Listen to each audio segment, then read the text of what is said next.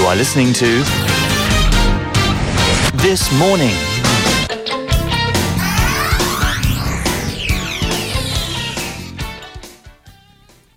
Now, 13 minutes past eight, we move forward to discuss fake news in further detail. A global fight continues. Korea having a battle of our own. An interview with quotes from renowned scholars from overseas on the outlook for President Park Geun-hye's impeachment trial was circulated online, for example, but later it was revealed the names mentioned as scholars were actually the names of Japanese animation characters and came from the notorious far-right website Ilbe. And the police here announced that they would take malicious fake news and stern measures against them. Those who distribute distorted information, in other words, warned they could be in trouble soon. Well, we'll hear more about this issue and how to appropriately respond with Professor Im Jong Sub from the School of Communication at Sogang University. Good morning to you. Good morning. How are you? Uh, good, thank you. Great to have you. Thank you. Um, we've already t- talked on the show about this global impact, including, of course, the US presidential election. But can you also add some examples of false news and its impact here in Korea? Uh, but you know, first of all, and I have to say, you know, because I don't agree with uh, the concept of uh, fake news. Right. Because news cannot be a fake. If you keep saying a news is fake, I think that's not a news because news is a public information, and news should be a neutral or objective or fair, or you can name it. You know, it, it should be credible or trustworthy. So I think uh, news media should not use the term of fake news.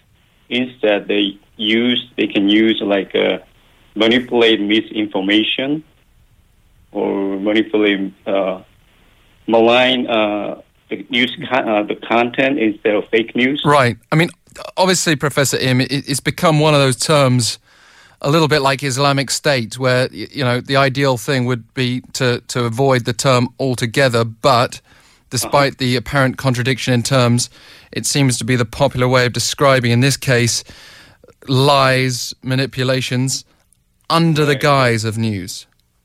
Right, but uh, in the, because in the fake news is not in an academic or scientific term because I think uh, the European or U.S. news media uh, some of journalists or columnists, they come up with this term.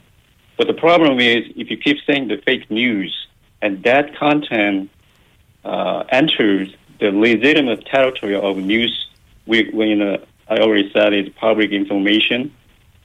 So we give them the same status to the fake news content and then legitimate news altogether.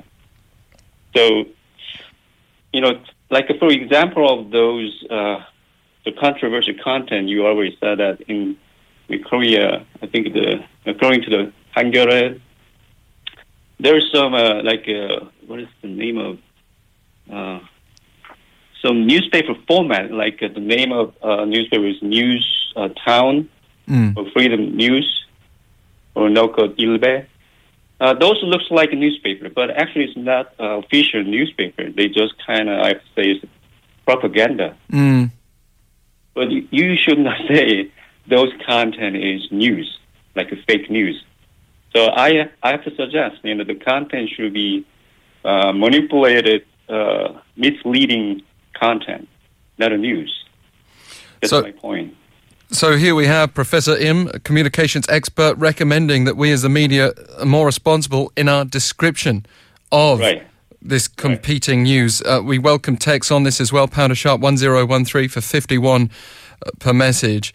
Um, but, you know, seeing as we are talking about this phenomenon, um, are there any particular cases uh, that have caused great damage in your view of of these manipulations of these lies that have made it into the public domain?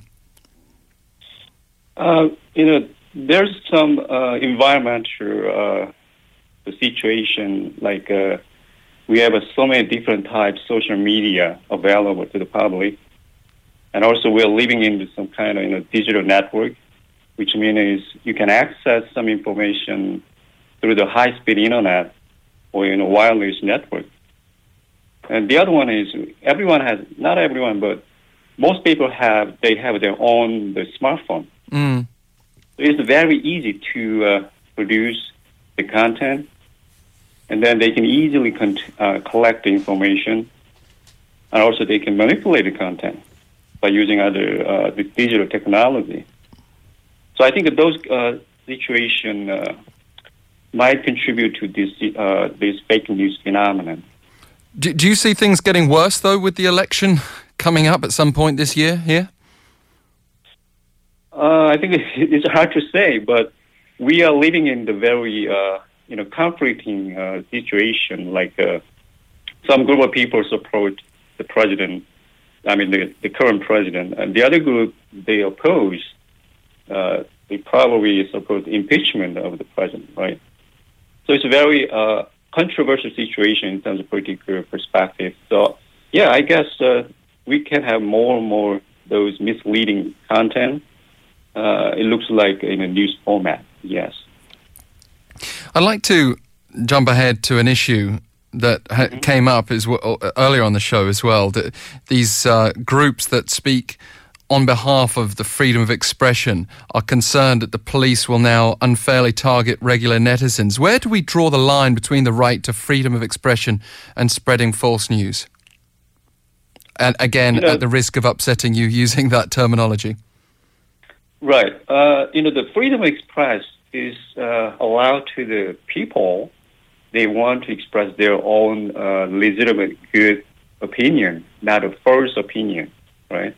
So we have a regulation that punish if you uh, spread out the first accusation against a politician or other, uh, like a president or other people. Like a, you, you can be uh, imprisoned to the jail, or you, you can get some uh, fine if you uh, circulate some of those misleading content. Uh, but it's hard to uh, draw the clear line between the freedom of express and then uh, this controversial content. Uh, but as long as you know the traditional news media or online news media, they publish some news, and that news can be very critical. And you know the regulation of the court position is we should protect those media express uh, the freedom of express.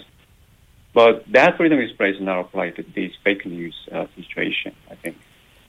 I wonder how much faith you personally have in the authorities. How, how effective do you think the police's efforts to monitor these false stories can be? Uh, I think it, can be a very limited because they have a lot of problem, like in terms of resources, you know, the, the manpowers, which means they cannot monitor every fake news content circulating online. Uh, so I think I suggest the news media. I mean, here is the traditional professional news media or the citizen uh, the group. They need to set up some uh, like uh, uh, the facility or some tool that uh, provides some fact checking about some controversial content, and also news media they provide some very useful, you know, the hyperlink to the content, so the readers they can understand or they can evaluate the credibility of the content. And the other one is, you know, the citizen, they should not believe everything, you know, circulating online because we can easily uh, imagine uh, if you go, uh, if you visit any website and there's some information cannot be uh, you know, 100% true. We can easily see many uh, controversial content, excuse me. And so the citizens they should double check the content circulating uh, social media or you know, online news website. Professor Im, thank you so much for joining us today.